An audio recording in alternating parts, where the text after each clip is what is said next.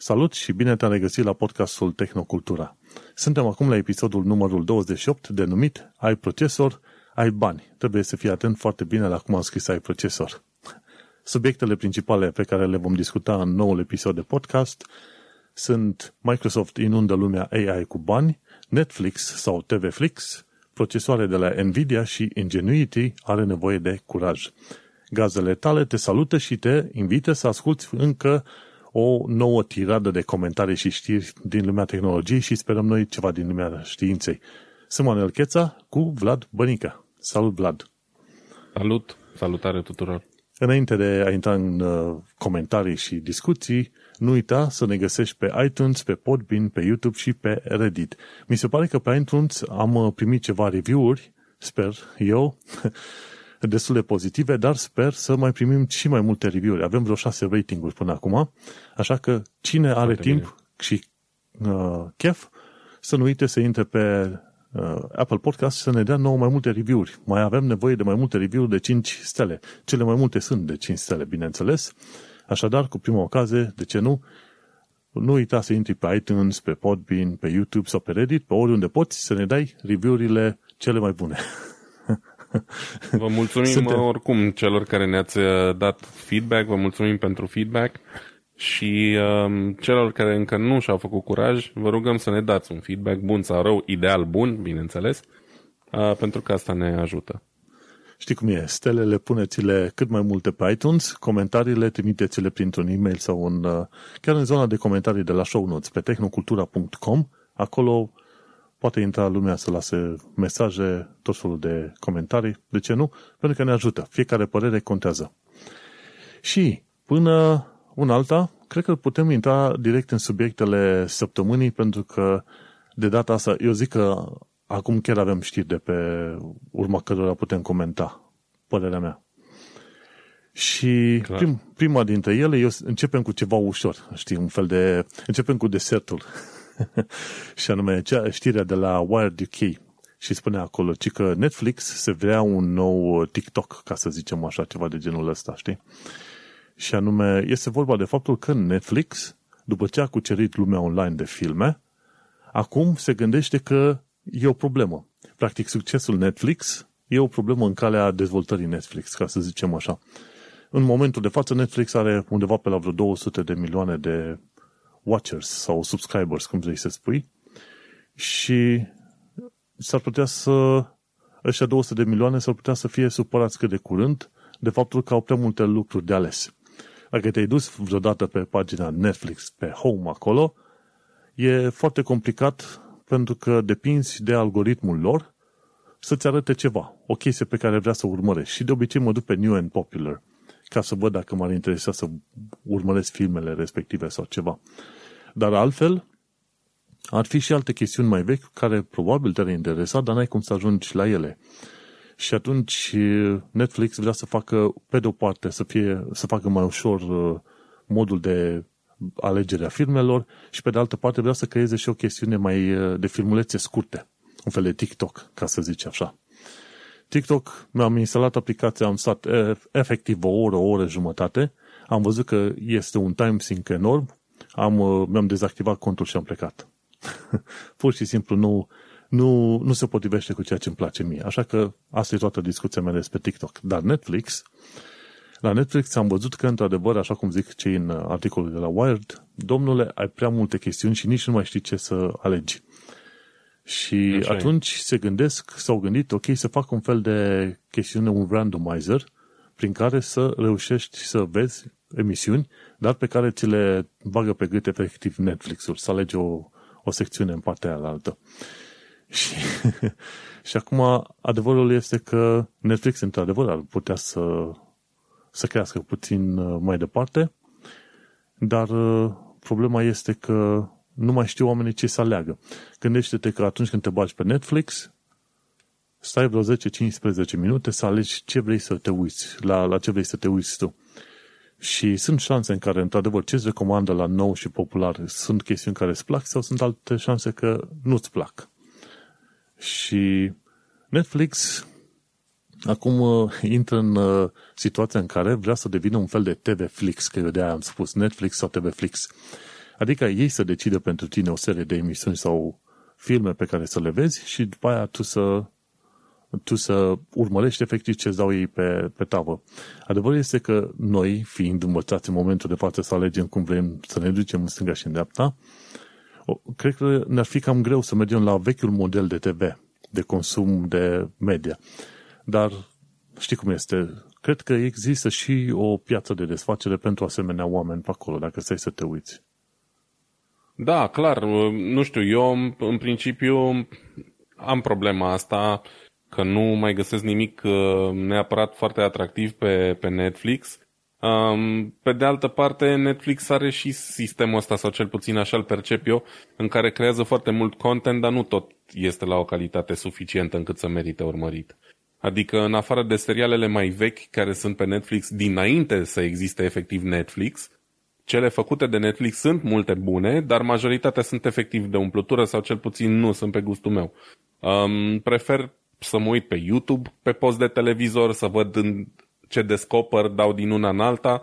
Și acolo, nu știu, am cumva senzația asta că dau de, de oameni pasionați care fac niște chestii, se apucă de niște subiecte efectiv din pasiune. Unii o fac mai bine, alții mai puțin bine, dar cumva subiectele sunt mult mai diverse și mai interesante. Iar referitor la filme și seriale, efectiv, foa, greu, greu mai găsești ceva în ziua de azi. Dar nu știu dacă aș accepta să-mi dea Netflix ceva random, așa, episod după episod, până găsești ceva interesant. Cred că mai degrabă caut eu când, când simt mm. nevoia. Da. Și atunci e o chestiune numită de ei acolo playback, știi? Și vor să evolueze cumva și cumva în direcția să, crea, să creeze un uh, canal TV personalizat pentru tine și o să vezi tu over and over. Vor testa uh-huh. și vor vedea, pentru că ăștia având 200 de milioane de oameni înscriși acolo, îți dai seama că au suficient de multe date din care să hotărască dacă o versiune sau ceva este bun sau nu. Tot ce au de făcut este să testeze. Chestiunea aia gen TikTok se numește Fast Laughs, laughs adică să râși uh-huh. repede, știi, un, niște clipuri în alea de 15 până la 45 de secunde. Ci că au acum exact. din de unde? De la Rebel Wilson și până la Bojack Horseman, chestiuni simpluțe, comice. Uh, sincer, nu. După ce am avut scurtă experiență cu TikTok, nu, este puțin cam prea mult. Efectiv te inundă cu tot felul de chestiuni, mai mult sau mai puțin comice, dar într-adevăr că te bagi acolo pe TikTok și te uiți la câini și pisici care se împiedică toată ziua, niciodată nu se termină, știi? Da. nu, atunci... TikTok, uh, TikTok poate fi foarte periculos.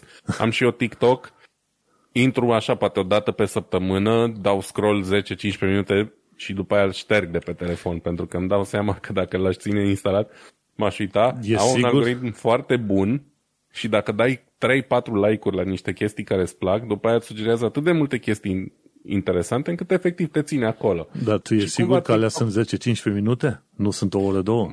nu, n-am stat niciodată așa mult. Nu sunt o persoană atât de răbdătoare cu genul ăsta de conținut.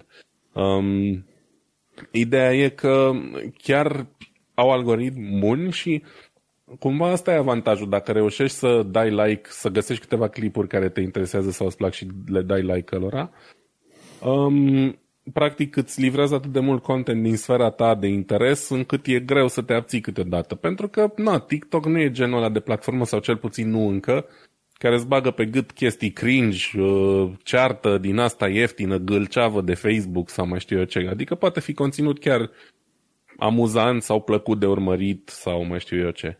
Știi? Da, e un Dar huge asta time zic, e o mare pierdere de vreme care nu ți aduce nimic bun exact. în schimb. Și la un moment dat, uitându-mă pe TikTok ăla, am stat să mă gândesc, zic, măi, chiar atât de mult timp pierdem noi cu chestia asta cu numită entertainment, nu putem fi și noi ceva mai utili universului ăsta, adică să te duci să, să-ți pierzi câte o oră, numai uitându-te la, ce știu, clipurile astea cu pisici, cu câini, cu joacă, cu oameni care se împiedică, glume, amule. În fine, l-am, mi-am da. de, nu numai că am scos aplicația, mi-am dezactivat contul complet.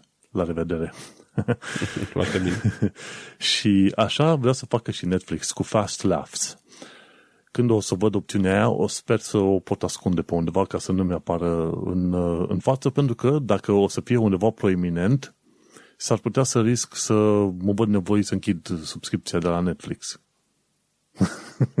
și cam așa, da. dar, dar atât am vrut să zic că vreau un nou fel de TikTok, un nou fel de TV Flix, nu știu ce, ce să zic despre TV Flix-ul lor, prefer să fie Netflix-ul în continuare o librărie enormă de filme și dacă chiar trebuie să mă chinui eu 5-10 minute să găsesc un film, sunt șanse mari că probabil chiar nu trebuie să mă uit la filmul ăla și am cărți prea multe pe care ar trebui să le citesc. Și cu, cu asta basta. Așa este. Sunt uh, distractive în toate chestiile astea de conținut, dar cumva e atât de mult acum încât chiar poate fi o problemă să faci chestii mai utile cu timpul ăsta și trebuie să uh, o zic așa un sfat uh, din partea mea, oricât de tentant ar fi să te uiți la astea, asigurați-vă că în timpul liber faceți și ceva util pentru dezvoltarea voastră personală. Indiferent că aveți 14 ani sau 50 de ani, e la fel de important. Da. În epoca TikTok și Netflix, sfatul tău o să se ducă exact pe lângă urechile noastre tuturora.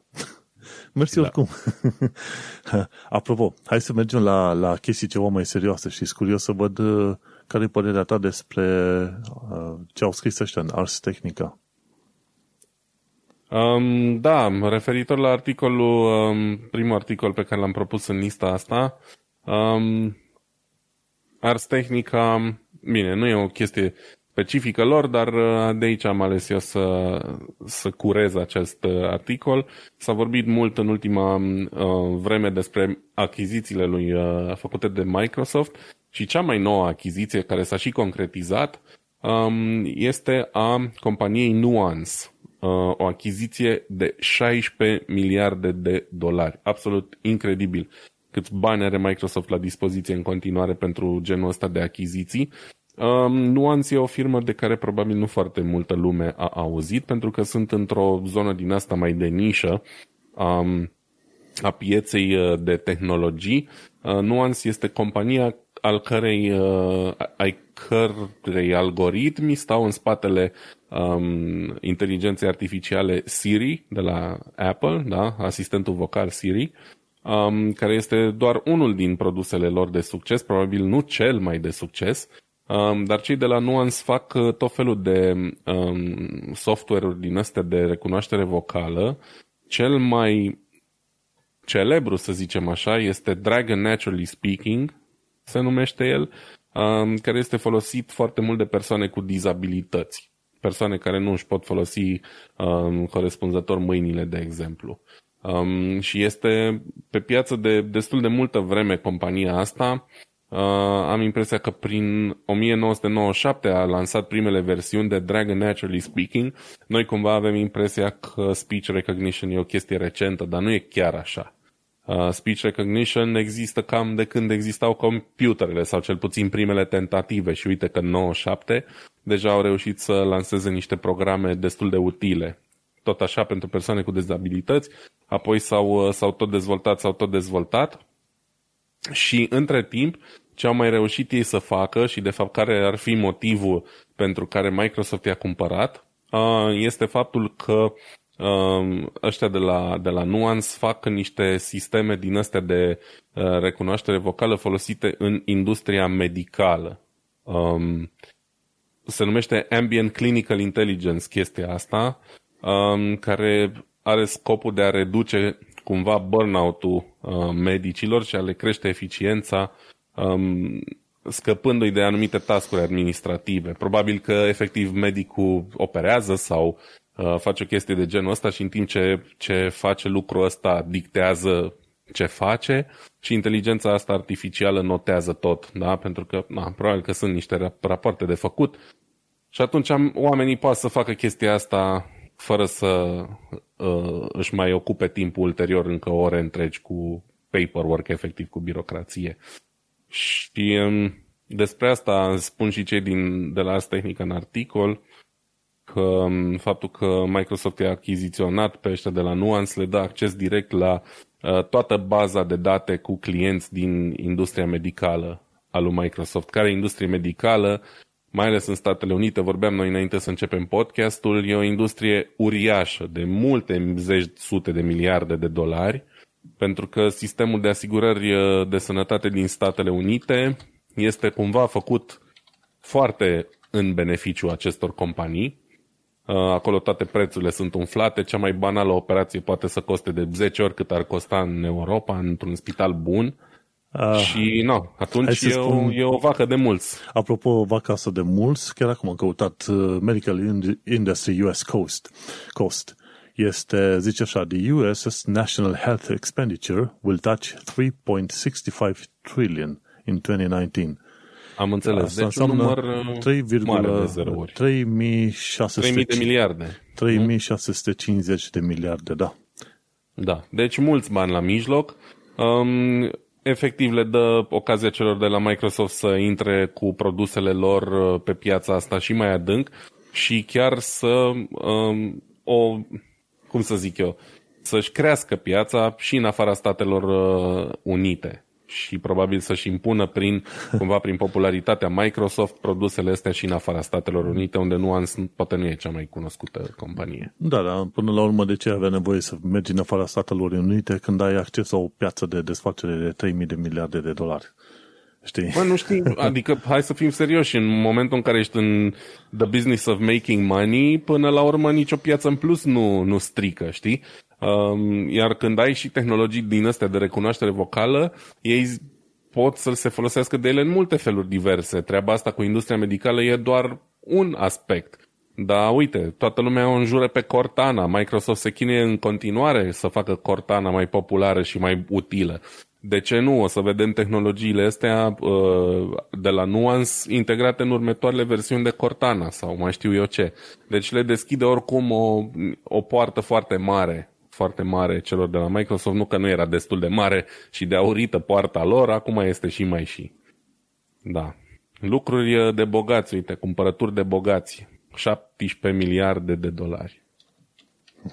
Da, interesant sunt curios să, să văd ce vor face efectiv cu compania asta, dacă vor rămâne doar pe partea asta de foarte business, industrie medicală și așa mai departe, sau dacă vom vedea în curând integrarea cu Cortana. Și au mai plătit câteva miliarde, cât 6, 5, 6 miliarde pentru un game development studio, am și uitat care e, doar am vorbit noi data trecută. Uh, au, au bani de cheltuit. Nu? Bethesda, da, ăla e. Miliarde. Da. Și atunci nu ar fi rău să vezi că până la urmă integrează AI-ul din Nuance până la urmă și în jocurile video, dacă ar avea suficient de bine suficient da, de bine nu, gândită integrarea. Știi? N-ar fi rău deloc. În, uh, plus că în AI, hai să zicem, când este vorba de AI, ăștia aveau, cel puțin în universitățile americane, aveau studii pe chestiuni de AI încă din anii 50, poate chiar 45-50 încolo de când au stabilit cumva că calculatoarele pot face, computerele pot face puțin mai mult decât uh, simple calcule 1 plus 2 sau ceva. Știi? După ce da. s-a ajuns la ideea că computerele pot fi și device-uri de comunicare, mi se pare că Doug Engelbart a fost cel care a propus, uh, a fost printre primii care, printre puținii care au propus ideea asta de a folosi computere pe post de comunicare și multimedia și așa discutau, 45-50, discutau de chestiuni de AI. Și uite de cât de mult a trecut, a trebuit să treacă, să ajungă AI în, adevăr în centrul atenției. Și acum la Microsoft eu o să fiu cam răutăcios, dar eu bănuiesc că Microsoft de fapt investește în acele AI, dar investește în acele AI pentru că e folosit în sistemul de sănătate. Știi? Și acum foarte mm-hmm. mulți merg, inclusiv Google, ce mai e Apple, Google cu incursiunile cu cloud, la fel AWS Cloud iarăși este folosit pentru NHS în UK, uh, de exemplu, pentru stocare de date. Microsoft uh, are, a avut contact acum de curând cu NHS, cu sistemul de sănătate, să mute e mail de pe serverele proprii ale sistemului de sănătate în cloud. Și atunci sistemul de sănătate este o chestie bună. Știi cum uh, e sfatul la vechi românesc? Pune-te și fă un business care știi că va merge întotdeauna. Birturile merg și asta de mormântări. Asta merg întotdeauna. Plus, ce știu, de coafură. Asta merge întotdeauna. Și plus mâncare. Așa că ăștia ce au descoperit, ok, și sistemul de sănătate e tot ceva în genul ăsta, care va aduce bani, orice, că e război, că e pace, că ce vrei tu, va aduce bani. Și atunci, faptul că e AI, e, bănuiesc eu că în ideea Microsoft, că faptul că AI este unul dintre produsele principale ale Nuance este, cred că, ceva secundar. Pentru că dacă într-adevăr îi interesa Microsoft de AI, angajau oameni foarte buni în așa fel încât Cortana să fie cu adevărat utilă. Eu nu folosesc Cortana pe Windows. Așa că Nu am, da, nu uite, am sunt, sunt uh, diverse variante. Probabil Microsoft este un actor mult mai mare în piața asta industrială, ca să zic așa. Noi uh, credem că Microsoft se ocupă doar cu, cu Windows și cu, uh, nu știu, cu jocuri. Din când în când asta ar fi accepțiunea generală, dar ei de fapt sunt foarte, foarte mari și pe uh, industrii și clar, asta e o achiziție care acolo își va scoate banii cel mai sigur. Și vorbind de achiziție, acum fac tranziție la articolul celor de la Witch. Witch înseamnă care sau pe care din limba engleză și e un uh, site de review-uri din UK. Are și știri și review-uri. Iar ăștia au făcut câteva review-uri pentru printere cu rezervare de cerneală și care oferă autonomie de mii de pagini. Aici în UK, nu știu dacă știi, oamenii nu sunt prea obișnuiți să aibă printere acasă.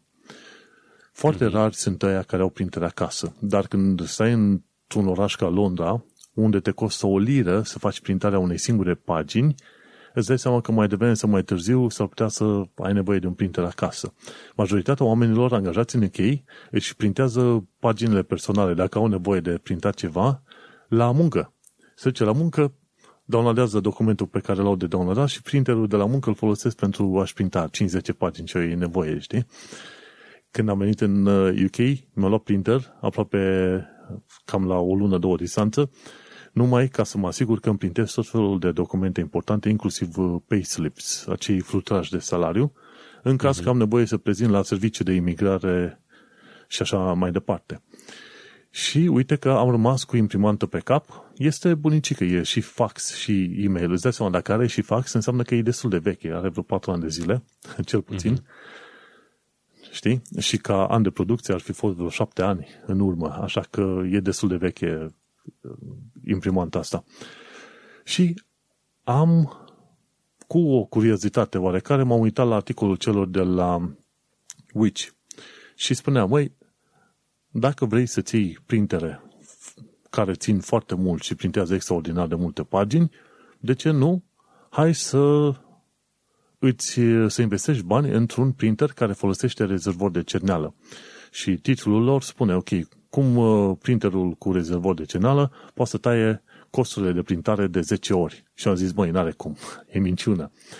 Și gândește-te, cu, în mod normal, asta cu cartușe, poți să printezi, ce știu, câteva sute de pagini, două, trei sute de pagini, ceva de genul ăsta. Dar, când te duci să cauți pe net, de exemplu, Epson EcoTank, că despre asta vorbesc ăștia în principiu, îți spune că poți să printezi cel puțin 4000 de pagini. De 10 ori mai multe pagini decât ai aștepta în mod normal, dacă ai uh, un printer din asta pe cartușă. Plus că printerul, când l-am luat, a costat vreo 60 de lire, cartușele în sine costă 30 de lire de fiecare dată când trebuie să le iau. Și pe an trec prin cel puțin 2-3 seturi de cartușe. Și mm-hmm. e, foarte, e foarte tare figura asta. La un moment dat ăștia de la Witch au făcut, uh, au pomenit, ok, care sunt cele mai bune printere uh, din asta cu rezervor și au spus, ok, printre ele ce au testat acolo au fost Epson EcoTank, și după aia mai sunt Canon Pixma G-Series, seriile G, și HP Smart Tanks. Asta e, deci cumva conțin, uh, conțin cuvântul tank în ele, tank de la rezervor. Și aici au prezentat oameni, au făcut frumușel, și că câte costă prețul pe un asemenea printer și mai apoi care e câștigul. De exemplu, în mod normal, un printer din asta cu rezervor te costă undeva pe la 250-300 de lire sau euro, cum ar veni, dar în principiu dacă zic lire, se înțelege că e euro. De la 250-300 de lire încolo. Preț destul de mare. Inkjet-ul ăsta care l-am luat eu, cu cartuș, a fost vreo 60-70 de lire. Bine, a fost la reducere. Dar în mod normal ar fi fost cam pe la vreo 100. Deci ai 250-300 pentru rezervoare, ai laser printers, alea pe la vreo 200 și mai sunt inkjet printers, asta cu cartușe, undeva pe la 100. Deci prețurile merg așa, cel mai de jos inkjet, cu 50 mai mult e laser, cu 50 mai mult decât altul este iarăși asta uh, cu rezervoare. Și că costul pe pagină la inkjet te costă vreo 44 de cenți pe fiecare 10 pagini. La asta cu tank printers, costul devine 3 cenți, efectiv 3 cenți.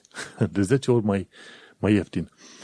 Și, ok, oamenii prezintă aici, cine vrea să citească mai pendelete poate să găsească articolul ăsta. Și m-am dus să văd, ok, un uh, Epson, de exemplu EcoTank ET liniuță 2715 te costă vreo 250 de lire. Și este și, fa- și scanner și printer. Nu mai are funcția de, de fax. Bineînțeles, fun- funcționează și pe Wi-Fi, că așa am, am ales de la bun început. Și treaba care este, m-am uitat la site-ul Epson. Zic, de curiozitate, zic, măi, chiar e adevărat că printează 4000 de pagini. Și până la urmă, în detaliile lor, undeva mai jos, la chestiunile astea, cum îi zice, despre ink cartridges, cum zic ei, de exemplu, dacă iei black, culoare neagră, 4500 de pagini. Dacă vrei să iei uh, colorat, fiecare dintre culori poate să scoată 7500 de pagini. Gândește-te un lucru, dai niște bani sănătoși la început, dar după aia o să ai, o să te poți folosi de printerul ăla și de rezervorul respectiv timp de câțiva ani buni. Pentru că anual probabil că printezi undeva pe la vreo 5, nu 50, e prea puțin, 100-150 de pagini cel puțin. Și atunci mi-ar ajunge, până când expiră printerul, o să îmi, încă o să-mi țină, să zicem, rez, rezervoarele respective. Mi se duce glasul deja. da, um, preiau eu ca să-ți dregi un pic vocea. Uite, și eu am o imprimantă din asta Inkjet pe care am uh, cumpărat-o când? Cred că acum vreo 2 ani după o experiență proastă cu un HP, am uh, zis să schimb macazul, mi-am luat un Canon, cu care experiența este la fel de proastă aproximativ. Um, supărarea mea nu e în primul rând uh, în materie de costuri, sunt convins că există soluții mult mai ieftine și astea cu rezervor clar. Până la urmă e economy of scales și aici, cu, cu cât cumperi uh, cantități mai mari de cerneală și așa mai departe, cu atât va fi mai ieftin și probabil că investiția merită. Um, eu nu am avut investiția aia de 2-300 de euro de făcut la început și mi-am luat una cu vreo 50 de euro, ceva de genul 60, tot așa cu wireless, care are și scanner, pentru că aici în Germania um, destul de des ai nevoie să printezi, să scanezi lucruri și așa mai departe. Birocrația e destul de puternică și fără scrisori multe lucruri nu poți rezolva. Um, sau cel puțin fără să scanezi, să semnezi, să așa mai departe. Deci fără imprimantă nu prea pot sta. Uh, sunt curios câtă lume efectiv nu are imprimantă acasă, sunt aproape sigur că toată lumea are sub o formă sau alta. Și um, da, problemele mele cele mai mari au fost cu conectivitatea wireless. Deci atâta de multe probleme am avut și atât m-am chinuit și driverele sunt din ce în ce mai proaste și tot ce încearcă să facă aplicațiile alea când, când le instalezi e să te convingă să cumperi cerneală direct de la ei prin intermediul lor, știi? Să-ți faci abonament la cartușe și așa mai departe, care evident nu e ieftin, Um, folosesc cartușe originale, nu m-am gândit niciodată să cumpăr alte modele și așa mai departe, dar cumpăr eu când am nevoie, știi? Iarăși e un loc unde un abonament la cartuș de cerneală pentru un utilizator casnic e un pic stupid, adică pentru cineva care face zeci de mii de copii anual, înțeleg, poți avea nevoie de un abonament, dar pentru mine care poate într-o lună fac 10 copii și într-o lună poate nici una, n-am nevoie de așa ceva, știi? Da. Dar uh, driverul și aplicația în sine este mai a devenit efectiv mai puțin relevantă și importantă partea de driver și mult mai importantă partea de retention, să zic așa, da? De a te face să îți uh, cumperi cineva pe bază de abonament. Și e, e foarte frustrant. Nu știu cum sunt astea scumpe cu tank, bănuiesc că nu sunt la fel, că acolo plătești upfront, cum ar veni, plătești uh, mult mai mult imprimanta și ești liber să cumperi uh, cerneala aia probabil de unde vrei tu. Uh, um, nu știu dacă neapărat de unde vrei tu, cred că trebuie să cumperi tot de pe la ei, de pe acolo, au pe site-uri au site Probabil unde... că vând și ei, dar nu, nu văd cum te-ar putea obliga, pentru că tu cumperi un tub de cerneală cu care reumpli rezervorul ăla. Mm-hmm. Da? E o chestie complet analog, complet neelectronică, pe când uh, imprimantele astea noi, gen cum e și a mea, tu când cumperi un cartuș de cerneală, nu cumperi doar cartușul, cumperi și capul de scriere, care e integrat pe cartuș. Și dacă mm-hmm. alea sunt înseriate și așa mai departe. Și dacă nu pupă, nu se pupă codul imprimantei cu codul de pe cartuș, nu o să mai meargă, știi? Pe când aici, în principiu, poți să folosești ce cerneală vrei tu, dacă nu e de bună calitate, riști eventual să strici imprimanta. dar nu o să Așa, te da. împiedice să folosești altă cerneală. Da, mă gândesc, Știi? O să mă informez mai mult, undeva prin toamnă, mă gândesc să-mi fac și un upgrade, pentru că imprimanta asta săraca am bătrânit. Pentru cei interesați, să nu uite să caute, de exemplu, Expo, Epson EcoTank sau Canon Pixma G-Series, adică Megatanks, și HP Smart Tanks. Cine e interesat, dai, dai un ban sănătos înainte, dar bineînțeles că după aia economisești pe parcurs și poți să printezi efectiv între 4.000 și 7.000 de pagini cu un asemenea rezervor. Și m-am uitat pe o poză, rezervoarele sunt destul de măricele când primești tu în cutiuțe acasă și atunci rezervoare, sticluțele cu cerneală și rezervoarele poți să le umpli probabil de vreo 3 sau 4 din sticluțele respective. Uh-huh. Și cam bine. asta am vrut să zic. Pentru cineva care are un ban de dată, adică un 250 de euro nu este mult, nu este puțin, dar uh, pentru cine e interesat să scoată mii și mii de pagini. Da, o imprimantă bună e importantă la casa omului, mai ales când locuiești într-o țară foarte birocratică. Ca Germania, um, da. Da. Um, trecem mai departe la o știre dintr-o altă țară foarte birocratică, um, și anume din Franța unde um, autoritățile doresc să baneze, să anuleze anumite zboruri interne pentru a reduce emisiile de carbon. Și am stat așa un pic și m-am gândit, pentru că e o, e o știre foarte interesantă despre ce vor să facă. Um, se pare că, um, adică nu se pare, e destul de sigur că uh, politicienii sau legiuitorii francezi au uh, votat pentru interzicerea zborurilor domestice pe rute care pot fi făcute cu trenul în mai puțin de două ore și jumătate. Ceea da. ce e o chestie așa cu două tăișuri, pentru că pe de o parte um, aduce un impact major asupra industriei um, de zboruri, care în Franța iarăși e destul de bine dezvoltată, să nu mai zicem că Franța e unul din cei doi mari producători mondiali de avioane, da? prin, uh, prin intermediul Airbus, Airbus da. și uh, evident multe zboruri interne. Franța e o țară destul de măricică așa, um, dar are o formă relativ pătrată, să zicem, adică distanțele și pe lung și pe lat sunt mai mult sau mai puțin la fel. Și um, de ce mai beneficiază Franța, spre deosebire de multe alte țări? Beneficiază de o rețea de căi ferate de mare viteză incredibilă, foarte bine pusă la punct, Um, cu trenuri bune, punctuale și tot așa dezvoltată pe um, toată suprafața țării.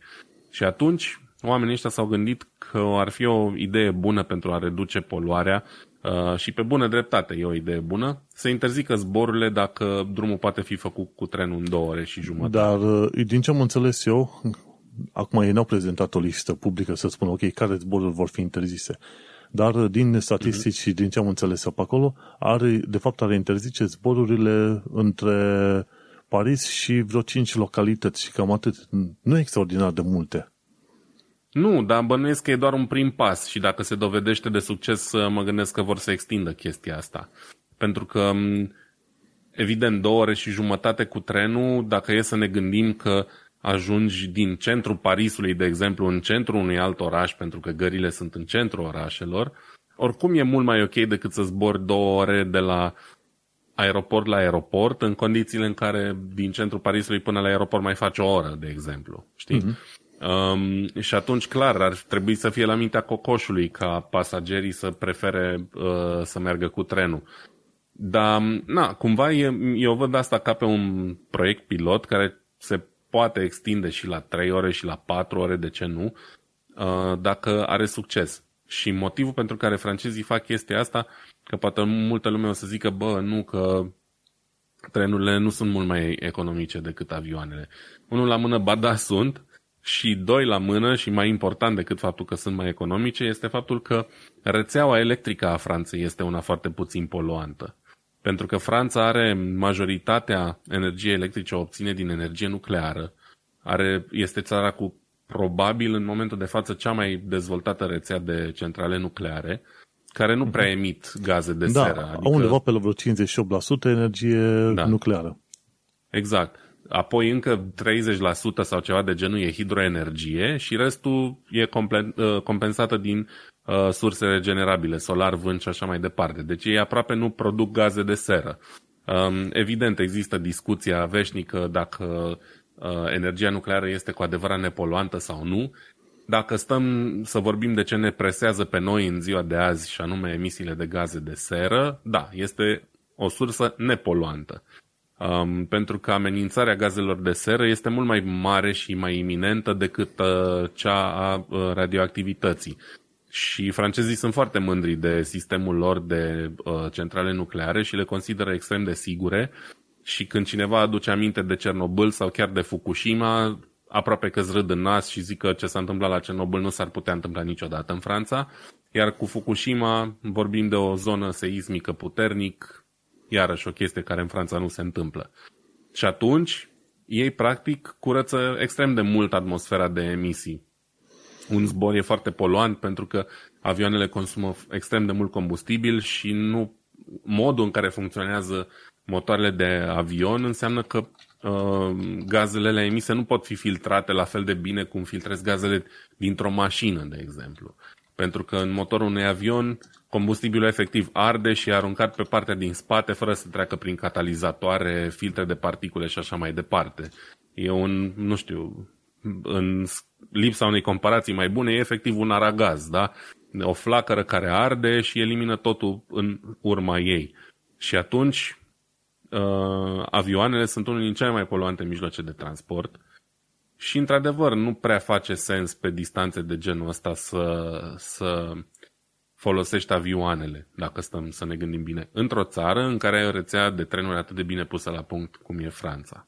Și e interesant de văzut cum va fi privită chestia asta, um, dacă va funcționa, ce fel de probleme va genera în industria de aviație și dacă trenurile vor fi suficiente pentru, pentru volumul ăla. Eu cred că vor fi. Nu cred că asta va fi cea mai mică problemă.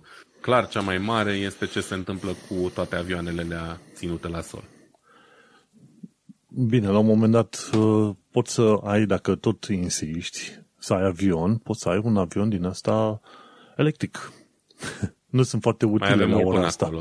Nu Mai sunt foarte, foarte utile, da. Acolo. Dar uh, ai un avion electric. Pentru aviație comercială da. mai e de mult, mult, mult de muncă. Da, pentru că ești limitat cumva și va trebui să ai avioane cu elice, de exemplu, și ai nevoie și de loc uh, special foarte mult pentru baterii. Și deocamdată problema Care e sunt că... extrem de grele. Exact, bateriile nu sunt chiar atât de utile, dar sperăm în anii viitori, cine știe cum va fi. Dar e o idee bună și probabil o, o vor aplica și alții. Nu știu dacă într-adevăr va ajuta. Vom avea nevoie de niște rapoarte. Că, pe de parte, eu sunt așa avocatul diavolului, pare mai mult o mișcare politică să spună, băi, uite, nu chiar ne pasă de climate change, absolut, vă, nu vă pasă, absolut. noi suntem mai grozavi decât voi. Și atunci aș vrea să văd și efectele unor asemenea decizii și după aia vezi cum încep ăștia să, să implementeze. Cum au făcut uh, în uh, Londra. În Londra au testat pe centrul Londrei au zis, ok, vă punem o taxă mai mare și interzise anumite tipuri de mașini pe centrul Londrei, a scăzut uh, poluarea cu 96%. Iar la finalul lui 2021 vor extinde zona specială de protecție pe toată Londra. Tot ce, ce e în interiorul centurei de uh, efectiv șoselei de centură M25. Și atunci scopul lor este să reducă efectiv poluarea în Londra cu 96%. Ei, am avea nevoie de asemenea rapoarte și cu Franța. Da, clar e o măsură politică, nu pune nimeni chestia asta la îndoială. Pe de altă parte, e o măsură care cumva face sens. În mhm. condițiile date, da, de țară cu rețea de trenuri beton și cu energie electrică nepoluantă. Uh, în Germania, de exemplu, unde energie electrică e în mare parte luată încă din cărbune, nu știu dacă ar avea același, același impact sau dacă ar fi la fel de bine privită, știi? Uh-huh. Dar date condițiile astea fiind, teoretic sună bine. Rămâne de văzut cum va fi ea pusă în practică. Da. Și apropo de chestiuni puse în practică, uite că este legat chiar de titlul. Ai procesor, ai bani, dar ai este AI. Artificial Intelligence Processor. Și merg la știrea celor de la Extreme Tech. Bine, știrea asta a fost peste tot. Prima oară când am citit-o, am zis, a, Nvidia CPU, mare brânză. Dar după m-am prins că Nvidia de fapt nu face procesoare efectiv de calculator, ci face procesoare grafice care sunt uh, specializate pe o anumită chestie, calcul paralel și alte, alte chestii în astea. Ei bine, uite-te că Nvidia de fapt chiar intră pe piața CPU, procesoarelor, să zicem, clasice, într-un fel, dar pentru data centere. Dar procesoarele astea trebuie, vor fi specializate pe deep learning, pe AI, efectiv pe AI, și le-au denumit Grace, după numele Grace Hopper, mi se pare, o persoană foarte cunoscută în, cel puțin în lumea calculatoarelor. Așa că Nvidia s-a hotărât să intre și pe direcția asta cu procesoarele pentru ce, super, supercomputere. Asta nu înseamnă că vei avea tu un procesor Grace Hopper în uh, calculatorul tău prea curând. Astea vor fi specializate pentru supercalculatoare și, guess what? Așa cum au subliniat ăștia de la Gamers Nexus, uh, CPU-urile astea de la Nvidia sunt pe baza ARM. ARM. Ăștia de la Nvidia n-au reușit să cumpere deocamdată ARM, dar au un contact cu cei de la ARM S-au înțeles la bani, cât era vorba de 50 de miliarde să cumpere Nvidia, să cumpere ARM pentru 50 de miliarde, s-au înțeles cumva la, la, la valori, la bani și până în alta își fac uh, contractul ăsta foarte interesant cu procesoare pentru AI. Efectiv, pentru supercomputere. Și ei se lăudau pe acolo că au avut nevoie să facă să investească 10.000 de engineering years of work. Nimeni nu știe ce înseamnă toată treaba aia. e o invenție așa de-a lor. Dar important, important este că noile lor uh, procesoare s-ar putea să comunice mult mai bine cu plăcile video și, bineînțeles, să fie mult mai bine orientate pe, uh, de, de exemplu, zicea, uite, 900 de gigabit uh, pe secundă transfer de date over pe NVLink, adică conexiunea dintre CPU și mai multe GPU-uri. Știi? Și atunci mă aștept mai devreme sau mai târziu, într-adevăr, să avem uh, procesoare din astea, Steel Grace, poate în 10 ani de zile, în consumer products, pentru oameni obișnuiți. Știi că de obicei așa se întâmplă. Nvidia face ceva foarte tare pentru supercomputere, ce vrei tu, și mai devreme sau mai târziu vezi că vin produse și ceva mai ieftine pentru, cum, cum se zice, consumatorul uh, obișnuit. Dar noile procesoare nu mai sunt pe vechea platformă x86, sunt pe platforma ARM. Da, și... e interesant și am înțeles că vor să um, folosească platformele astea cumva și pentru automobile, să le integreze și pentru automobilele astea autonome în viitor, dacă nu mă înșel. Vor avea și acolo utilitate. Și aici cei de la Gamers Nexus au pus, au pus la un moment dat un fel de timeline copiat, adică prezentat de cei de la Nvidia. Grace, procesoarele astea Grace, sunt undeva prin 2023 vor să le scoată pe piață și noi suntem deocamdată în generația Ampere, Ampere pentru plăcile astea RTX. Vom avea la un moment dat unde prin, stai, oprește mergea YouTube-ul, prin 2022 vom avea o nouă platformă Ampere Next și prin 2024 e Ampere Next Next. Nu știu dacă e o metodă curioasă a celor de la Nvidia de a-și numi uh, proiectele, dar după aia vine, uh, în 2023 vine Grace, în 2025 vine Grace Next și în 2027 ghiși ce o să fie. Grace Next Next. Asta e doar... Plin de inspirație, ce pot să zic. N-ai ce să zici. Important este că ăștia sunt foarte încrezători în uh, ceea ce fac ei și faptul că Nvidia intră în, uh, în domeniul CPU, bineînțeles este specializat, mân- teoretic ai zice că mâncă din partea Intel, dar uh, nu mai ai ce mâncare să mănânci de la Intel când, de fapt, Intel își aruncă singur propria mâncare pe geam, așa că vom vedea. Ideea este că,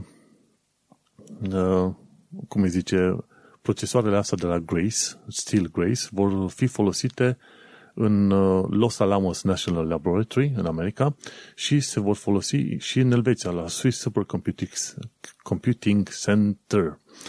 Și mi se pare că supercalculatoarele astea vor fi construite de către HP Enterprise. Deci și ăștia. HP-ul noi nu prea vedem de zi cu zi peste tot, dar la un moment dat vezi că în domeniul Enterprise încă continuă, știi? cum e IBM-ul și alte chestii. Domeniul Enterprise încă este puternic. Eu și sunt doar nemulțumit de imprimantele lor. Uh, eu am o imprimantă, sunt relativ mulțumit de ea. Tot de la HP am DeskJet, care se conectează mm-hmm. pe wireless destul de bine, bunicel, nu știu cum. Probabil aerul, uh, aerul din zona asta unde suntem noi în curtea sau unde sunt mulți copaci, face bine și se conectează la wireless numai potrivit, știi? da, bine, eu aveam o problemă, bănuiesc că parte din problemă era și uh, modemul de cablu pe care îl aveam la uh, apartamentul vechi. Uh, acum am unul mai bun aici, care chiar e o sculă destul de uh, interesantă, un modem DSL din ăsta uh, făcut de o companie nemțească, pe care îl găsești cam numai prin Germania, Fritzbox se numește și cred că și în uh-huh. Elveția. Um, și are foarte, foarte multe funcții, adică nu e, nu e your average router, știi? Are, are multe, multe chestii integrate și aici merge mult mai ok și cu mult mai puține probleme. Deci, uh-huh. clar, are și aia legătură. E și aia. Și ca o mică notă de final, așa, cele la Nvidia spun că sistemele stil Grace pot uh, se pot antrena pe modele foarte mari, adică cu 1000 de miliarde de parametri și ci că pot face simulări de 10 ori mai repede decât procesoarele pe x86. Asta doar ca idee. Tocmai de aia se, s-au și orientat în direcția aia. Și acum îți dai seama, cu GPU-urile pe bază de RTX și cu Tensor Cores și cu toate astea, îți dai seama că Nvidia chiar are experiență în domeniul AI pe partea de hardware îți dai seama, de 10 ori mai rapide decât pe x86. Bun de știu. Da, e foarte tare ce, ce oferă ei cu platforma asta. Evident, Nvidia iarăși, uh, noi știm uh, făcând plăci video pentru jocuri, dar domeniul lor de activitate se extinde mult mai mult decât atât și sunt uh, prezenți pe piața asta de soluții business și uh, rețele neurale și deep learning și așa mai departe de mai multă vreme, tocmai pentru că GPU-urile lor sunt atât de puternice și versatile. Deci, uh, cu siguranță vor, uh, vor da lovitura cu, cu mhm. chestia mm-hmm. asta. Nu mă Și hai să vedem uh, dacă ăștia din, din Marea Britanie vor da lovitura cu știrea din Cities Today. Um, da, din Cities Today um, avem un articol în care se vorbește despre cum um, un tip de pavaj și anume două alei uh, din stația de tren uh, Leighton Buzzard, care um, e undeva în orașul Bedfordshire, cred, um, au fost instalate. Practic e vorba, uh, puteți vedea pozele pe, în articol, e vorba de um, niște podele kinetice, se numesc ele, care pot transforma Uh, mișcarea oamenilor, efectiv pașii făcuți pe, peste ele în, în energie electrică. E o treabă super inteligentă și super uh, interesantă și e un proiect pilot prin care au creat uh, două, două alei în, în stația asta, pe unde oamenii circulă destul de des și cu ajutorul energiei kinetice transformate în energie electrică din, uh, din acele uh, două bucăți de trotuar, efectiv, vor genera energie electrică pentru Uh, două bănci care sunt instalate acolo în stație și unde îți poți uh, încărca telefonul sau laptopul și pentru un display din ăsta uh, LED, LCD, whatever, nu contează ce e, um, care va afișa informații despre sistem, probabil și niște reclame, cine știe și așa mai departe. Um, uite, sistemul uh-huh. ăsta e un proiect pilot uh, care dorește să fie extins și se pare că um, cei din uh, Bedfordshire sunt cumva pionieri în, în domeniul instalațiilor de genul ăsta, mai au ceva proiecte din astea de uh, energie, uh, de recuperare a energiei din alte activități. Și dacă stai să te gândești, este foarte interesant faptul că poți face chestia asta și de, astea sunt lucruri de care ar trebui să profităm mai des, să obținem energie electrică din lucruri aparent banale sau din care n-ai crede că poți extrage prea, prea multe chestii. Um, efectiv, mersul pe jos, evident, consumă energie. Energia aia nu se duce nicăieri um, și ar putea fi folosită în, în felul ăsta. Și ce a fost și mai interesant, compania care montează um, sistemele astea se numește PaveGen, PaveGen, și am citit în articol că au peste 200 de instalații ale acestor, uh, ale acestor podele în lume, deci nu e o chestie, o noutate sau ceva nemai văzut până acum și din curiozitate am intrat pe site-ul lor, pe pavegen.com și am descoperit că printre multele locuri în care au instalat așa ceva, este și o clădire din București, din Pipera, care se numește Global Worth. Um, eu n-am mai prea fost în București în ultima vreme, în Pipera acolo apar zgârienori peste noapte oricum și se pare că în clădirea Global World au instalat și acolo o bucățică de podea din asta kinetică uh, cu scopul de a arăta ce este posibil. Uh, sunt câteva poze aici pe site-ul lor, arată că oamenii au făcut uh, demonstrații de dans și tot felul de chestii interesante acolo. Și mă gândeam cât de, cât de mișto ar fi o soluție de genul ăsta, de instalat prin parcuri și așa mai departe, pe alei, care să creeze energie din plimbarea oamenilor și, de exemplu, să dea energia uh, necesară funcționarii unei fântâni arteziene, de exemplu.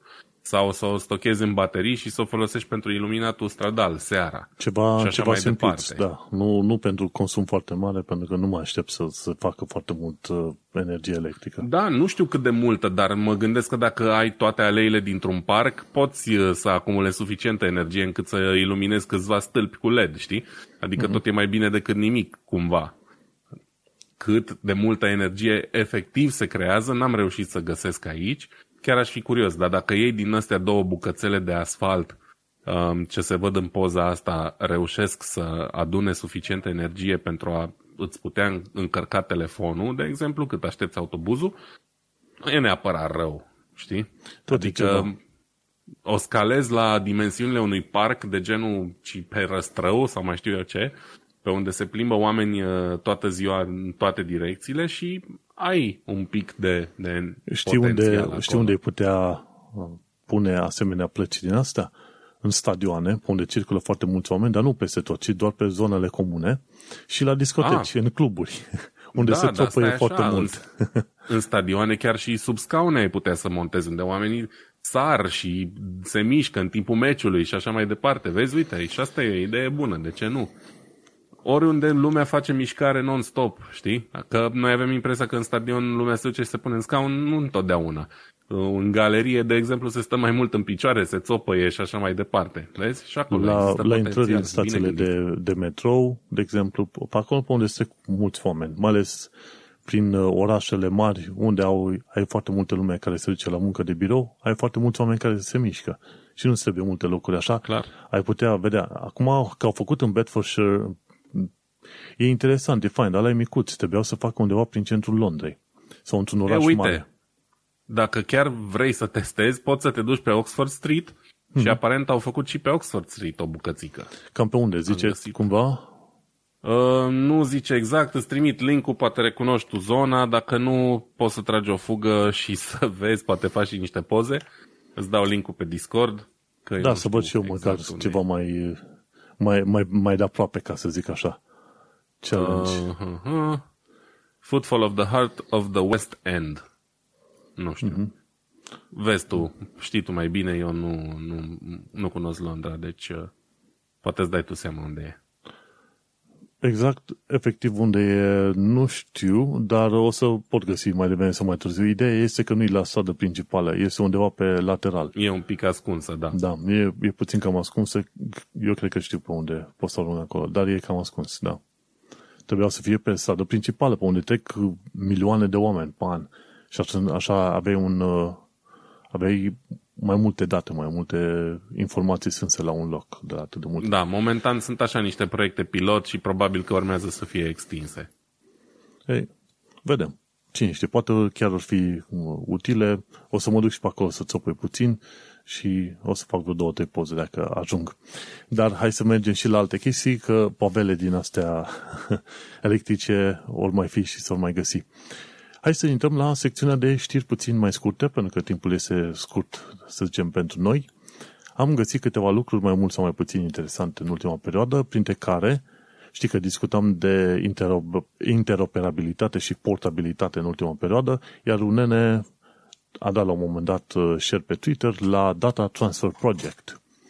Și uh-huh. e o chestie destul de interesantă. M-am uitat acolo și pe uh, detaliile lor tehnice și ce vor ei să obțină cu chestia asta. Este un proiect care în principiu e condus de cei de la Google, pornit undeva prin 2018 și la care se pare că s-au atașat ca contribuitori Apple, Facebook, Microsoft și Twitter.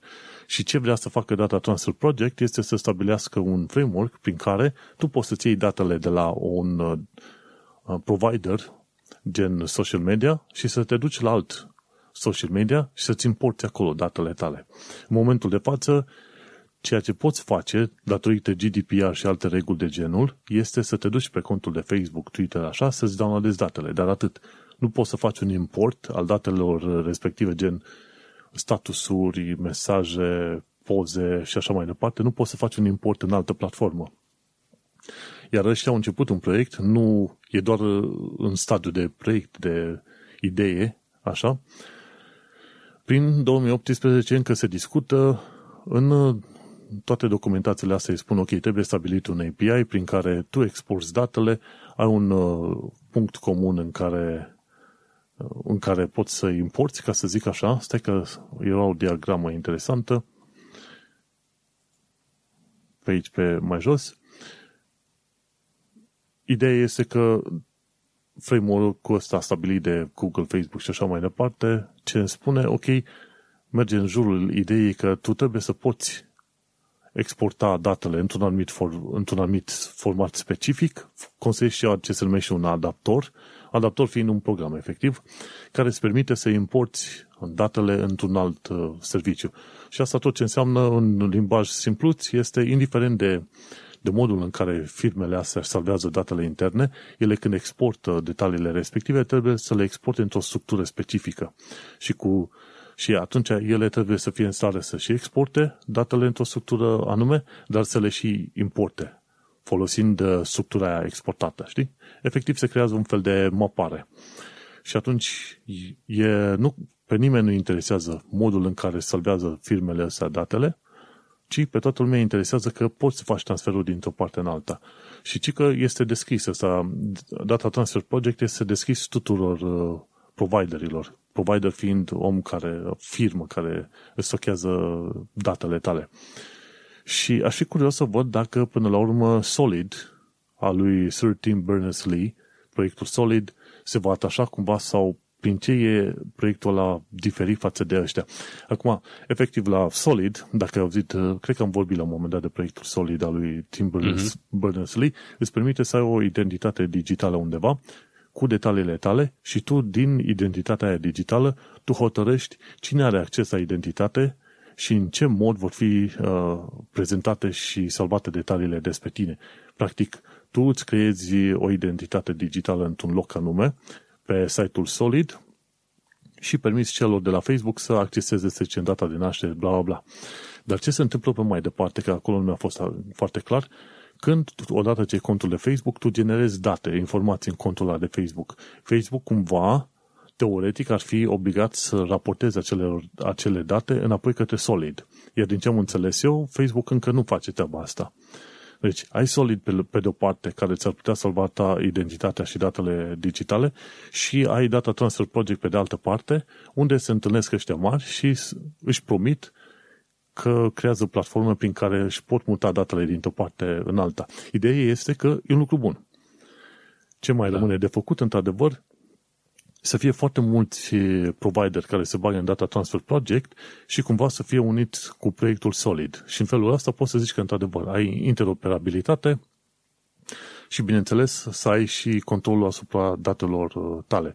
Deocamdată, tot ceea ce văd aici în uh, Data Transfer Project este faptul că tu îți, cumva, îți ții datele sechestrate tot în jurul firmelor ăstora mari, ca să zic așa. Și Din nu păcate, e, da. da, nu e ceva numit în genul, în uh, specificațiile asele lor, nu e ceva genul numit origin, o origine a datelor, știi? Să zici, ok, de aici vreau să fie originea și când se învârt, vreau să faceți sincronizare cu origine sau, sau ceva de genul ăsta. Dar, uh, nu, e un spațiu pe care ar trebui să-l uh, avem uh, în privire, pentru că identitățile astea, identitatea noastră online contează extraordinar de mult și datele pe care le strângem se pare că valorează foarte mult pentru toate firmele astea. astea.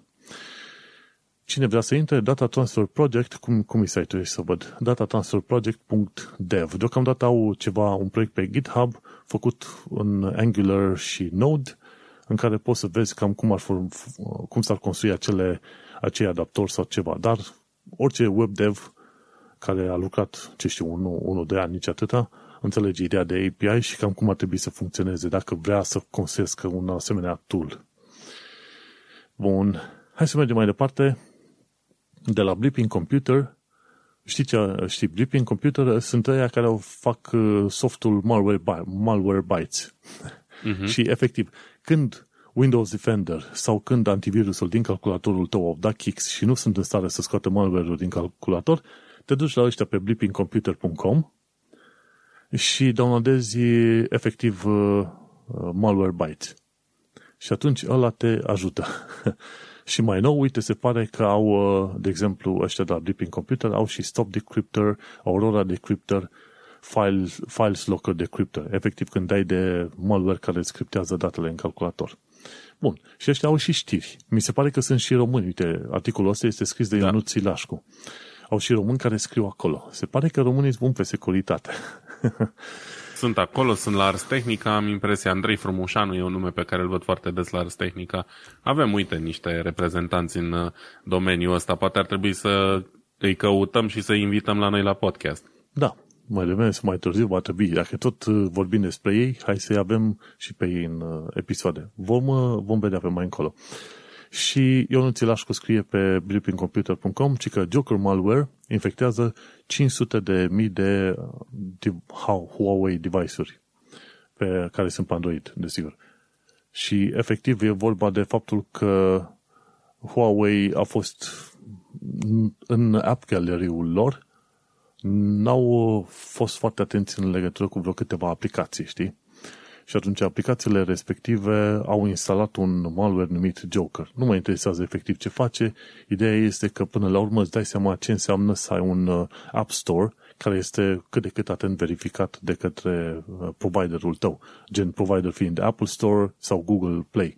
Huawei se pare că permite oamenilor să instaleze chiar dacă e pe Android, permite oamenilor să aibă un fel de App Store propriu și uite că s-au, s-au infectat. Oricum, telefoanele Huawei, toată lumea le laudă ca fiind foarte bune, foarte moderne, ca să zic așa, știi? Da, sunt, dar că problema aici cred că vine din faptul că Huawei a pierdut cumva suport oficial Google.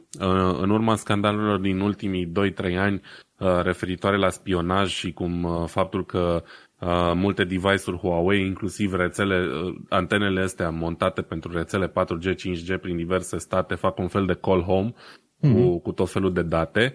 Um, Google le trăsese la un moment dat sprijinul oficial și pardon, îmi cer scuze, și varianta de Android pe care o folosește Huawei uh, pentru telefoanele lor nu e aia suportată oficial, ci aia open source, mm-hmm. Aia uh, pe, pe care o poate descărca oricine.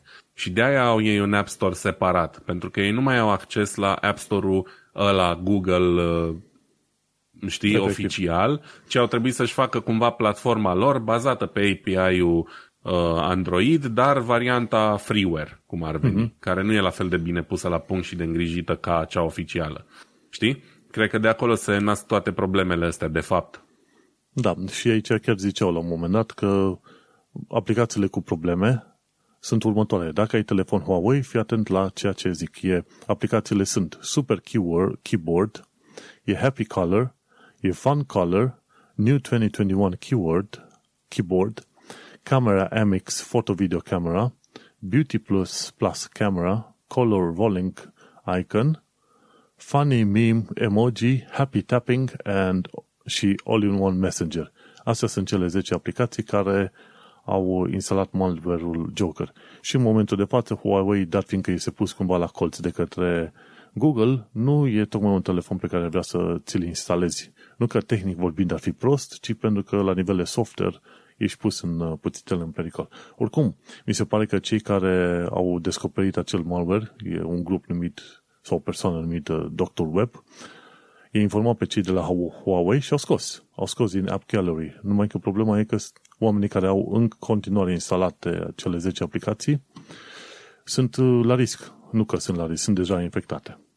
Între noi fie vorba, aplicațiile oricum sună dubios. Mm-hmm. Nu știu nici măcar ce fel de utilitate au, dar uh, aș spera sau aș crede că foarte puține lume le are totuși instalate și că cei care le au instalate, cel puțin mm-hmm. dintre ascultătorii noștri, Uh, le-au avut doar de curiozitate și nu le-au folosit efectiv. Păi uite, e aia, happy tamping. Probabil ai un iepure și când atinge ecranul, iepurele țopăie. Cred că asta e. Tot, Superb. Tot ce par astea că fac chestiuni oarecum inutile. Dar se întâmplă. Exact. Vezi? Și, na, mergem la chestiuni ceva mai utile. La articolul celor de la The Register, ci că pe 12 aprilie se împlinesc 1. 60 de ani de la zborul lui uh, Gagarin în spațiu și 2. 40 de ani de la zborul uh, Space Shuttles de la NASA. E un bun, uh, e o știre interesantă pe care am vrut să o bag aici așa în podcastul Tehnocultura, că uneori mai tratăm și chestiuni de știință. Și gândește, 60 de ani de zile de, zile de la zborul, zborul lui Gagarin și noi deja avem de, două, de vreo 20 de ani de zile, 24 dacă nu chiar, e Stația Spațială Internațională. Și gândește-te că undeva prin 2030 vor să facă stația Artemis, care e stația spațială din jurul lunii. Și pe de altă parte, au fost trimiși până acum cât vreo 4-5 rover pe, pe NASA, a trimis vreo 4-5 rover pe Marte până la ora asta. Plus că mai trimi, au trimis și indienii și chinezii sondele lor și atunci gândește-te, în 60 de ani de zile ne, mă gândesc că ne-am mișcat binișor. Poate nu suficient pe cât ne-ar fi trebuit, dar gândește-te că am urcat în ăștia 60 de ani de zile și sateliți. Cred că în spațiu ar trebui să fie acum undeva pe la vreo 13.000 de sateliți sau 1.300 de sateliți, nu mai știu exact. Un număr foarte mare. Pur și simplu mii de sateliți. Chiar, chiar pot să caut acum, știi? How da, sau, uh, sau... satellites in space. Ce am mișcat foarte repede, într-adevăr. Uh-huh. Dacă stăm să ne gândim tehnologia asta de, nu știu, de mers în spațiu, să zic așa, nu e foarte diferită acum față de în urmă uh-huh. cu 60 de ani. Adică principiile sunt aceleași, evident, s-au îmbunătățit camere, s-au îmbunătățit motoarele, s-au îmbunătățit clar computerele folosite, dar o rachetă arată la fel ca cu 60 de ani, mai mult sau mai puțin, uh-huh. și principiul pe care funcționează este același. Dar, uh, na, sau uh, prin progresele făcute în tehnică, în tehnica de calcul uh, în principiu, um, a fost mult mai ușor să se realizeze toate chestiile astea, lansat mm. de sateliți, trimis de diverse chestii pe Marte și așa mai departe. Și uite acum chiar am căutat, ci că sunt 2600 de sateliți artificial în jurul planetei Pământ. SUA are cică 1800, China 400, Rusia 170 ceva și restul fiecare ce mai au pe acolo. Și gândește-te, o bună da, parte sunt enorm. sateliți militari. Sunt 2600 și ăștia de la uh, Starlink vor să ridice cât 12.000 sau 1200 de sateliți neamicuți pentru internet. Da, aia sunt cât o, cât o tavă de prăjituri, să zic așa, cât nu sunt tavă... foarte mari, uh-huh. dar uh, da. Deci în uh, șase, decenii, în șase decenii s-a făcut, cred că și revista Știință și Tehnică din România a avut câteva articole, o ediție dedicată cosmonautului Gagarin, că rușii ei nu au astronauți, ei au cosmonauți, știi? Altă limbă, alte cuvinte, clar. Alte, da. Vorba atunci... aia, au fost uh, primii în spațiu, au dreptul să le zică cum vor, nu? Oricine are dreptul să zică cum vor. În fine, și astronautul Gagarin, 60 de, acum 60 de ani de zile, iar Space Shuttles, care au fost, de fapt, uh, misiuni destul de scumpe, Uh, au împlinit 40 de ani de zile, tot pe 12 aprilie. Și iar uh, ce face SpaceX în perioada asta, a lui Elon Musk, este să creeze un alt fel de Space Shuttle.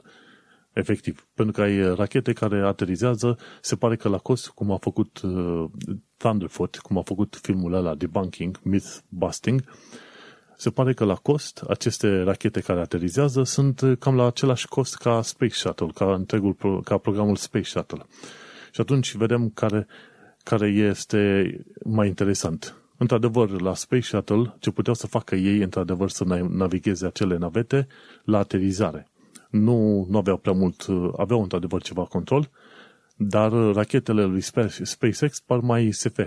Nu știa acum care este treaba. Ideea e că s-a ajuns până în punctul în care, într-adevăr, poți să aterizezi o rachetă. Cel puțin da. primul stadiu. Cel mai important uh, este oricum siguranța pasagerilor, indiferent dacă racheta aterizează până la urmă sau nu.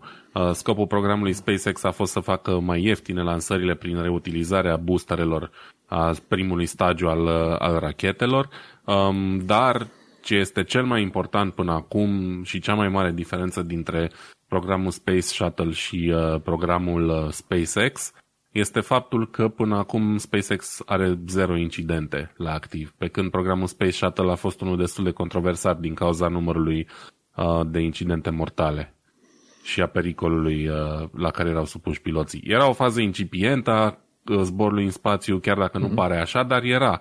Și ce a realizat Space Shuttle și tehnologiile folosite și așa mai departe erau uh, mult, mult, mult înaintea vremilor. Mm-hmm. Dar uh, oricum, fără programul respectiv n-ar fi existat spația stațială internațională și probabil multe, multe alte chestii pe care le mai folosim da. fără da. să știm de ele chiar. Exact.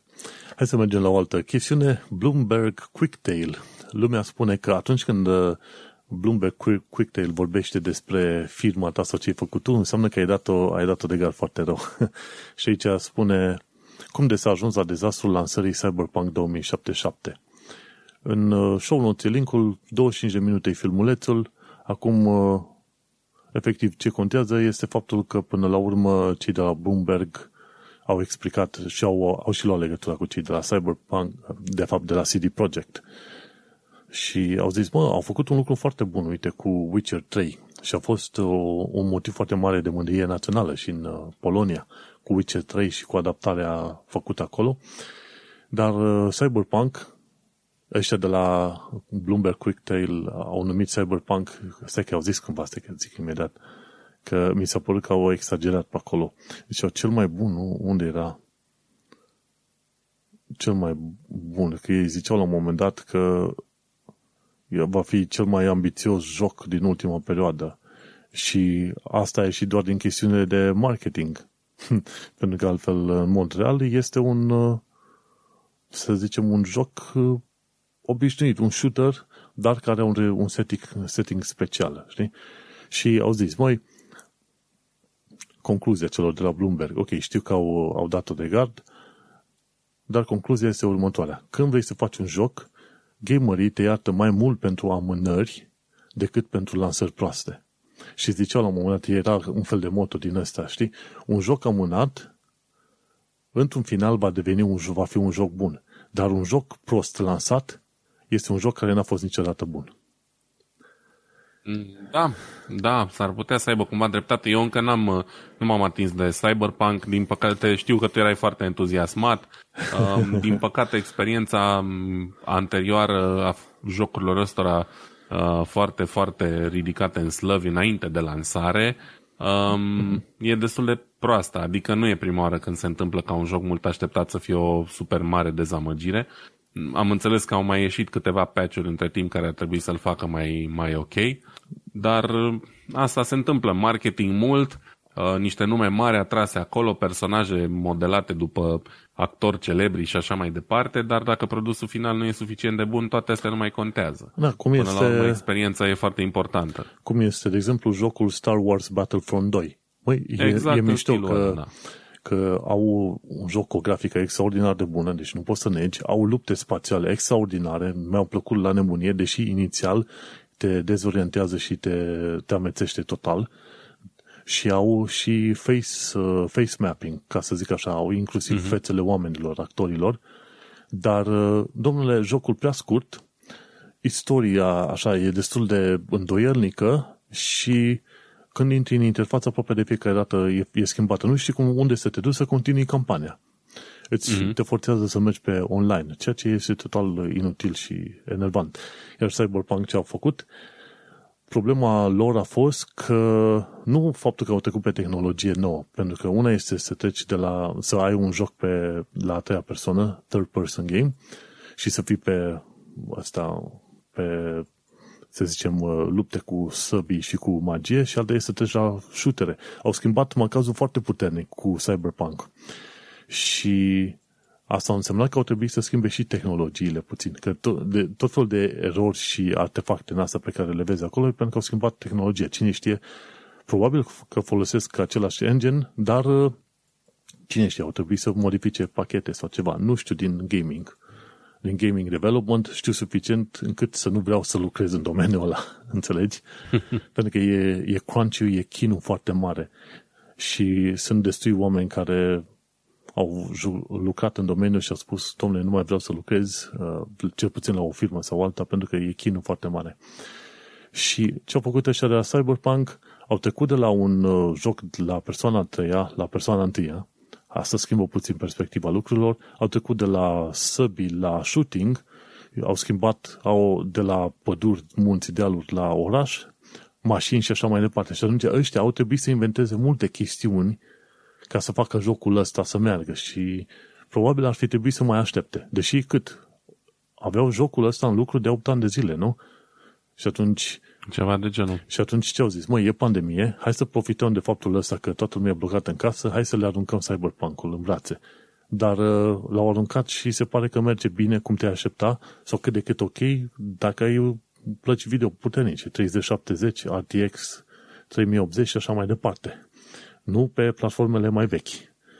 Și o altă problemă care a fost scoasă în evidență de cei de la Bloomberg este și faptul că au făcut jocul în loc să fie pe PC. În primul rând, așa cum uh, au făcut Witcher, au pregătit pentru PC și pentru console și atunci comportamentul și controlul este puțin diferit de la una la alta și normal că cumva au dat kick pentru generațiile mai vechi de console. Și uite cum mai multe probleme adunate la un loc uh, a, arată că aveau o, o conducere care vrea să facă puțin ca prea multe. Developerii acum nu pot să dai vina pe ei, că aia sunt ca niște muncitori de fabrică. da. Și a fost foarte ambițios, n-a ieșit cum a trebuit. Asta e, și acum, poate următorul. Exact. Nu, ce poți face este să aștepți un patch mai bun și să dea niște DLC-uri gratuite ca atonement, ca să zic mm-hmm. așa. Deocamdată e la patch-ul 1.2 și nici acum nu este cu totul și cu totul uh, rezolvat, așa că să zicem, dacă îl jucăm prin vară, to- vară toamnă, s-ar putea să avem un joc uh, ok, așa cum probabil ar fi trebuit să fie. Acum ei cumva se simt uh, vinovați și vor lucra să rezolve jocul, să-l aducă într-un punct cât de cât uh, ok. Că teoretic, de la anul, ar trebui să lucreze concomitent la Witcher ce e, Witcher 4, dar și la Cyberpunk următorul, uh, următorul, următoarea ediție, ca să zic așa. Și atunci anul ăsta mă gândesc că o să peteacă tot anul să rezolve bugurile din Cyberpunk. Hm, vedem. Și o ultimă știre, asta e, nici asta nu e tocmai pozitivă, dar o zic. Ci că este, avem de-a face cu o amânare de o săptămână pentru lansarea elicopterului marțian, numit Ingenuity. Pentru că trebuie să facă un update de software. Și mai nou... Mare update-urile astea de software și pe Marte. și pe Marte, exact. Cine știe, au, a, probabil au Windows instalat și chiar când vreau să facă testul de zbor, Windows zice nu, o să facem acum un uh, Windows Update install și vă blocăm pe voi în uh, toate treburile voastre. Știi că apar foarte des uh, plângerile ale oamenilor, sunt în mijlocul prezentărilor și pe aia Windows face restart să-și instaleze niște da. chestii. Probabil au pățit și ăștia așa. Ce au zis? Elicopterul marțian a fost pus în teste, să zicem, undeva pe sâmbătă, acum câteva zile. Că noi înregistrăm marți pe 13 aprilie, uite, marți 13, ei undeva pe 10 eh, aprilie, sâmbătă, au testat și, bineînțeles, au reușit să pornească elicele până la aproape 2500 de rotații pe minut. Cam mai e ținta pe care vor ei. Și vreau să testeze modul de la pre-flight la flight. Și când se treacă de la un mod la altul, poc, s-a blocat, nu mai funcționează cum trebuie și atunci ăștia trebuie să, să facă un software update al acelui eh, elicopter manțian. Și asta ce înseamnă? Elicopterul funcționează bine, adică comunică cu roverul, primește curent electric de la uh, astea solare, panourile solare și ce se întâmplă? Elicopterul trebuie să comunice cu roverul uh, Perseverance, roverul trebuie să comunice cu sonda din jurul planetei Marte, sonda aia trebuie să comunice cu Deep Space Network și ce mai probabil cred că va reuși să vorbească cu stația din uh, din Melbourne sau undeva în Australia, este oricum o stație, și de acolo cu NASA. și așa trebuie să se transmită semnale în așa fel încât să reușească să facă update. Și am spus că abia pe săptămâna viitoare vom afla când vor uh, lansa elicopterul. Adevărul este că din testele făcute ar trebui să zboare elicopterul frumușel și numai bun și să funcționeze undeva cam o lună de zile pe Marte, cam ăla e programul stabilit. și să facă niște poze de la altitudine în zona unde sunt ei, G0 Crater sau ce mai e pe acolo. Și după o lună de zile, probabil că nu o să mai intereseze pe ăștia ce se mai întâmplă cu elicopterul, poți să-l parcheze undeva și la revedere cu el. Dar uh, va fi interesant, într-adevăr, să vezi cum elicopterul face, să zicem, tot felul de măsurători. Din ce am înțeles, eu nu are instrumente științifice, dar are cameră și nu știu dacă are și microfon. Și atunci va fi interesant să vezi cum elicopterul face poză la rover de la înălțime, știi? Și cred că toată lumea va fi nebunită când va face prima poză cu, cu roverul care fotografiază elicopterul în aer și cu elicopterul fotografiind roverul pe jos, toată lumea va intra în criză, așa, o criză internațională.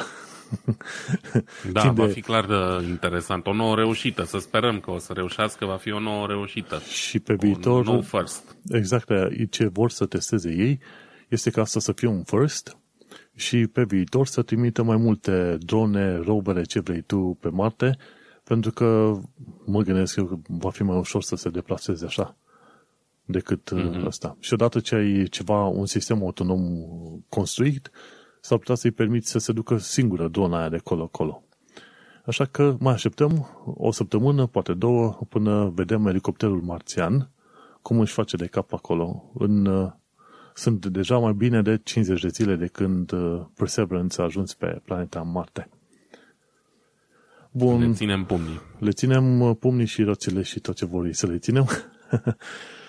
Am ajuns la final de episod, nu mai ținem lumea, pentru că în mod sigur au și alte chestiuni de făcut chiar și în perioada de, de pandemie. Acesta a fost episodul 28, numit Ai procesor, ai bani. Am vorbit despre faptul că Microsoft inundă, Microsoft inundă lumea cu lumea AI cu bani, Netflix sau TVFlix și, bineînțeles, procesoare de la Nvidia. Așa că shameless plugs la final de episod, Vlad. Um, lucrez la un nou articol pe uh, Tehnocultura despre sistemul de cruise control adaptiv de pe BMW X1 2020, care e mai prost decât unele mai vechi de la Volkswagen, așa un mic, un mic rant. Um, și pregătesc un nou episod de podcast pe diasporacast.com și cam atât momentan. Și mă pregătesc să mai fac rost de niște calculatoare pentru niște copii amărâți din România, ceea ce vă doresc și vouă, nu neapărat cu calculatoare, dar dacă aveți ceva de donat, dacă aveți niște bănuți și puteți să faceți o donație pentru niște copii uh, pentru a-i ajuta să meargă la școală sau să învețe de acasă, școala online, sau orice alt fel de proiect uh, umanitar vă trece prin cap, nu ezitați să o faceți. E foarte important să ajutăm atunci când avem posibilitatea. Cool, foarte fain. Iar eu, Manuel Cheța, mă găsesc pe manuelcheța.com unde mai scriu din când în când chestiuni legate de UK și, bineînțeles, am podcastul Un Român în Londra, unde discut despre UK, viața în sănătate și, cine știe, îi ajută probabil pe oamenii care vor să vină în UK și probabil care vor să afle cum este viața în străinătate. Cam atât, îți mulțumim fain că ne-ai ascultat. Noi ne mai auzim în episodul viitor. Succes! Numai bine!